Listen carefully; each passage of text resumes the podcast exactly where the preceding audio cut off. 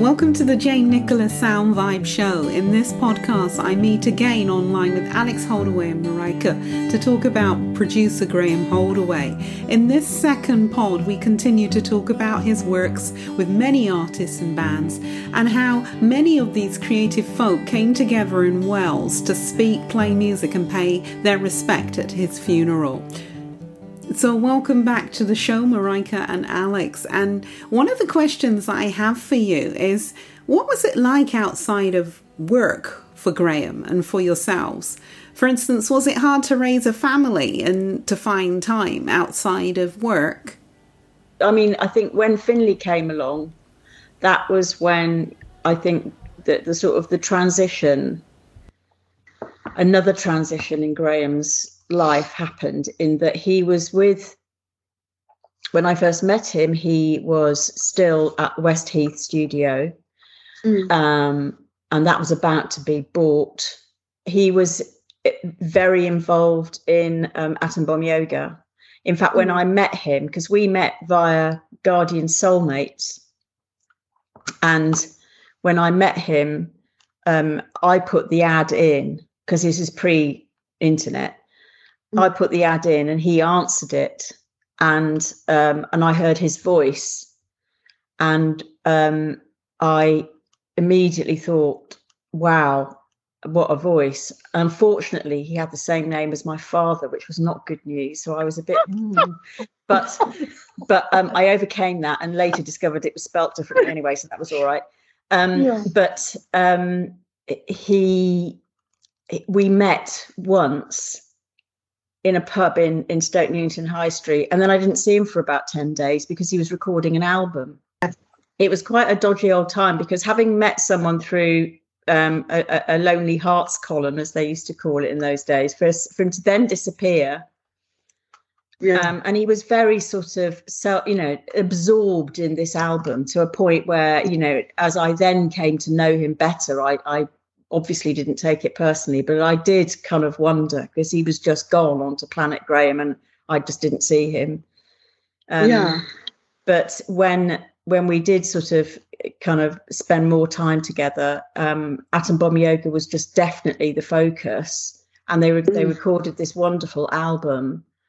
Um, but then slowly, everyone in the band, Graeme included, had the challenge of wanting to make music, but also having to bring up family. And so mm. one by one, Graeme was the first. Graeme had to go and do a proper job. um, and he right. set himself up as a freelance technician, sound technician.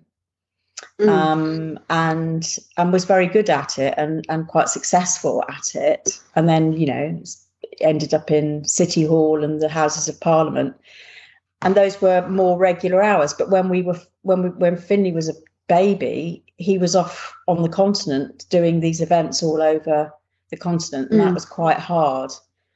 And yes. so um, he came back, and we decided, no, this is it. We, we, we've got to we've got to be a family unit. Given, especially because both Graeme and I didn't have very good uh, mm. family units as children ourselves, we wanted to make sure that Finlay did. Um, mm.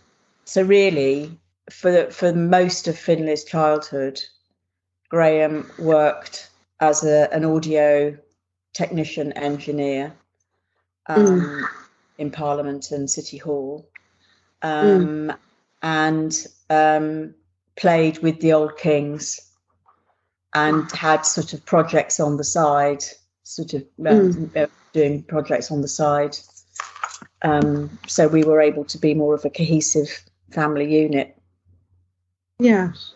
I think after 95, when he left the West Heath, then that really was the end of kind of full time yeah. uh, record engineering.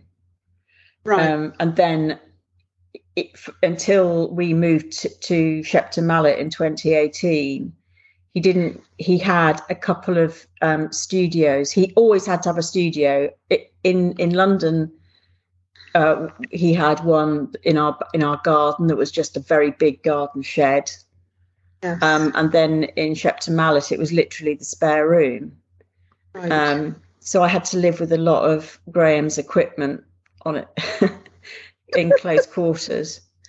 Um, and when we moved to Shepton Mallet, and he then had uh, the studio, the purpose-built studio space.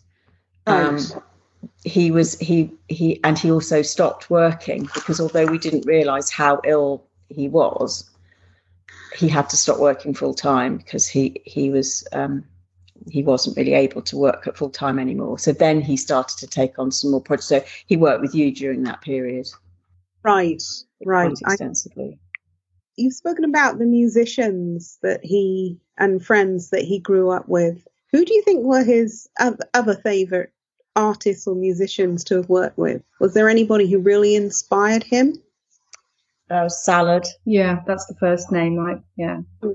yeah, extensive recordings with uh, with Salad. I think they really clicked, and um, and reconnected in the yeah. last year of his life as well. And they were they they paid tribute to him at the funeral, and um, yeah, they had a very good and extensive creative um, partnership for some time. And he, when he got back in touch with them in sort of 2018, he was so excited to be back mm-hmm. in touch with them just because he remembered working with them. Mm-hmm. Um, I mean, um, Eddie Ashcroft, who is the composer um, mm-hmm.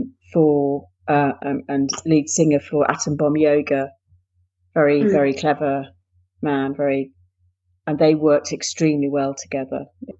Mm. I can't think, and going further back, oh, I mean, Transglobal Underground, um, Fundamental. I, I, remember, I mean, I, I came in at the end of his time at Nation Records, and um, that had been a very, very uh, rewarding time for him um, and a prolific time for mm. him. So, quite mm. a, a range of different mm. music styles, as, as Marijke said at the beginning. Yeah.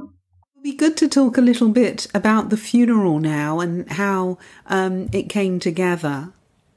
Yeah, so um, uh, Marijke and I were, uh, as you can imagine, pretty devastated.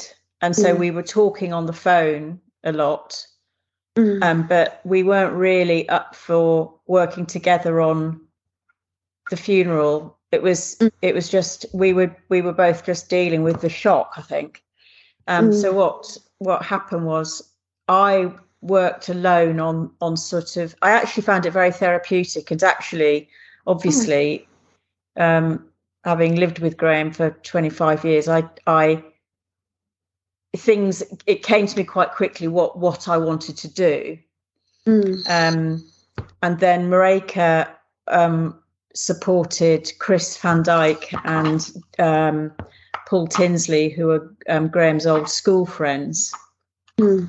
in in writing a sort of a tribute. And then I fed into that as well, and they sort of produced that.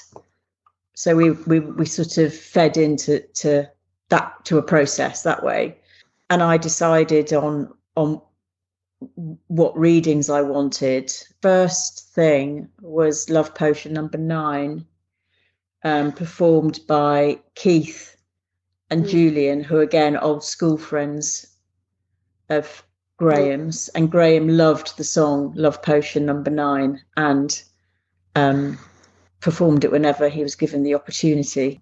They performed that. Um, and then we also had Ryan, who is um, a, a, dear friend of Finlay and I. He um, is a school friend of Finlay's. Graeme kind of took him under. Well, we both did. We both took Ryan under our wings a, a bit when he was a young, when he was when he was about fourteen, and he came on holiday with us every year. And he's also a, a musician, and so he Graeme helped him a lot in terms of his development as a as a musician. Um, so Ryan um, played a song that he'd written for for Graeme, which was lovely. Um, and then the Dutch contingent, as we call them, um, also we had Ben and Sasha reading mm. in both Dutch and English mm. Um, a tribute to Graeme, which was lovely and very very moving. Graeme was in a band in the early nineties um, called Atom Bomb Yoga, a, a, a, name I always lobbied for them to change to something else um, because I I didn't think that the name um, did justice to the wonderful music that they produced during their time together. Um, mm. And in particular, there's a song called Hubble, which is about the Hubble telescope. Um, and that was written by Eddie Ashcroft, um, but performed by Graeme on bass, and he also produced it. So there was a um, an acoustic version of that, which mm. was lovely. And then uh, my son Finlay did a eulogy amazingly. I don't know Amazing. how he did it yeah. because, and we did have my friend Neil on standby in case Finlay felt he couldn't read it, but he did an amazing job. And the, the end of it is a, a, a reading from uh, The Lord of the Rings, which was mm. so beautiful. I've always resisted Lord of the Rings. It was an area where Graeme and I did not, were not on the same page at all um, yeah. because he absolutely adored Lord of the Rings. But I, when I heard Finlay read this passage, it was so moving that I was almost moved to think, well, maybe I should read it then. oh, that's really funny. Yeah, but but yeah, so there was that, and then Chris and um, Paul read this wonderful tribute. Yes. Um, yeah. Yeah, I mean, I, th- I think with um, with the funeral, it was logical in any way that Alex would take the lead. Um, mm. I think very important. Mm. Um, and I think I think during the funeral and and also afterwards, it it was a very complete way of um, celebrating Graeme's life. And perhaps worth adding that the school friends who did the eulogy about the, the, the early times of Graeme they're actually also significant in setting up the Beat Factory. And also, they are the ones that Graeme was playing in a band with with at high school. That's how they kind of connected when they went, went to secondary school. Mm-hmm. But they they still play the band, obviously now with without Graeme. Had a few members added, and you know they've had a few, few personnel changes, but it's basically still the band from the from Kingsbury High School.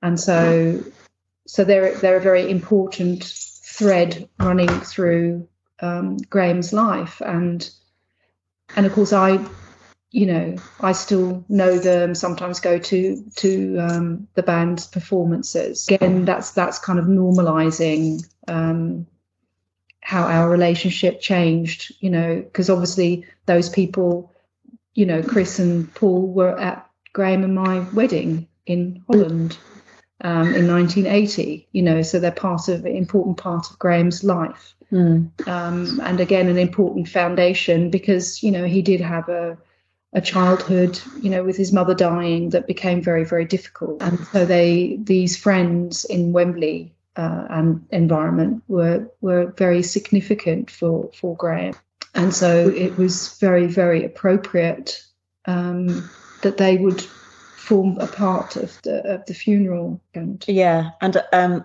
when I met Graeme, he ha- he wasn't really in touch with any of them because of the fallout of the Beat Factory.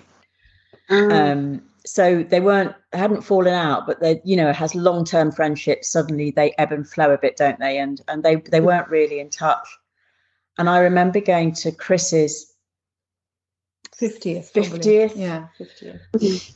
And thinking, ah, and I met all these people, and I thought, that's what's missing in Graeme's life. It's these people. And I ah. said to him, I said this to him, and I said, you need to fight tooth and nail to re-establish those friendships because these are mm. really good people and they mm. they clearly love you. I can see that from one meeting. And mm. so he he did, and they became incredibly close again. Yes. Yes. And uh, and actually, since Graeme's died, they they've been extraordinarily supportive of me, and I I have I know they're in the background keeping an eye, and um, mm, which yeah. has been lovely. Yeah, yeah, very important. I mean, I think I do, yeah, like you say, there wasn't really a fallout. It's just you grow apart because every they they all had kids as well, you know so they so then you end up in a different Different phase of your yeah, life Absolutely. Graeme and i didn't have children together and we split up so then you're you're on a you're kind of on different paths Yeah. you know um Mm. Yeah, what I meant by fallout was not falling out. It was it's um, when the beat beat factory closed. yeah closed yeah uh, everyone kind of then scattered and, and lives sort Mm. of as Marijke said there were children and there were but you know so it was just a very different lifestyles Is there anything that you feel you want to share that I haven't asked? Yeah, I mean, in, at the Beat Factory, like I said before, so I'm just repeating myself. Really, there was such a diverse range of different different artists, and I think um, I think Graeme thrived on that really um, because he focused. He's able to focus on the particular artist that's there on the day on that Mm. particular project.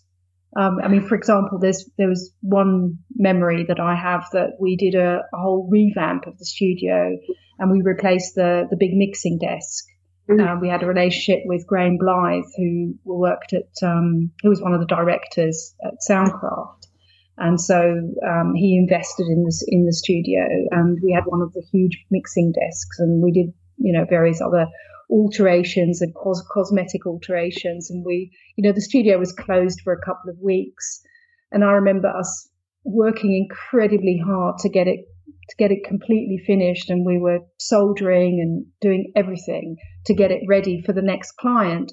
And the next client was, um, Gary Yershon, who was producing, um, I think it was a series for Channel 4 called Painted Tales. And he, so he's a composer and so it's basically doing the soundtrack for this. Uh, for I think it was classic fairy tales, uh, sort of animated series, and uh, and he'd come to the studio, you know, at regular intervals, and so we'd done this huge revamp, and we were absolutely exhausted. But Gary was booked in, and so you know, nine o'clock because he always started really early, nine o'clock in the morning. He had to, um, we had to start and be ready to go, and I was. I was hiding in the toilet when Gary arrived because I'd actually carried on working all through the night to get it all kind of tidy as well. And so I was hiding in the to- toilet so Gary wouldn't see me. And so he'd go into the control room where Graeme was waiting because he'd gone off to ho- home and having showered and, and slept a little bit, I think. Um, you know, and so focused on Gary and I, I could then slip out quietly, you know, looking like death warmed up hair everywhere. Um, and then, um, and Graeme tell, always told this afterwards. He said, um, well, Gary came into the control room and I was waiting for him and, you know, in this situation. And uh, he sort of looked around him and said, oh, have you done, done something new? And there was like a whole new mixing desk and it was just, everything was completely different as far as we're concerned. But Gary was focused on his project and said, "Well, anyway, uh, yeah, it looks nice. Anyway, I'd like to, you know, focus on this, this, and this today." And Graeme said, "Right, okay," you know, and so so that's kind of very illustrative for how Graeme would go from one total extreme situation to focusing on the client. You know, Gary had a plan for the day, and and he was a very uh, somebody who worked very methodically you know, Right. he's a composer, like a, like a classically trained composer. So he would layer all his tracks and have it all thought out. And, and Graeme, you know, just focused on that. And that, that's a very clear, um, illustration of, of, you know, what used to happen at the Beat Factory. And then it, you know, if two nights later, you know, we had uh, Aki from Nation Records come round with the, you know, Trans Global Underground crowd, it would be a completely different vibe again, you know, you know, which st- also stood him in good stead for, for later, for all the things he did, um, in later, later years. Alex, do you have a special memory to share about Graeme as a person or within the family or professionally? I mean, I think Graeme, he was uh, given what a very difficult childhood he had. I mean, this sounds really trite, but he was a thoroughly decent man and had made a promise to himself that he would not be like his father had been, which was, you know, he he, he wasn't um, he wasn't a particularly good father. And despite all the experience that Graeme had, he he was his capacity to love mm. and care for people and be loyal was mm. extraordinary. Obviously, he drove me up the pole, but I always I was always very aware that I was extremely lucky to to have this man um, love me in the way that he did, and he loved his sisters, uh, his two sisters, Kay and Linda, mm. um, and he was just very funny. One of the things that I miss most about Graeme is his laugh. He had this huge laugh, and he found things hilarious. Uh, you know, he was kind of a, a, combination of being larger than life, very forceful personality, and being extremely gentle at the same time. Mm. So, you know, yeah, I think that's quite sum him up.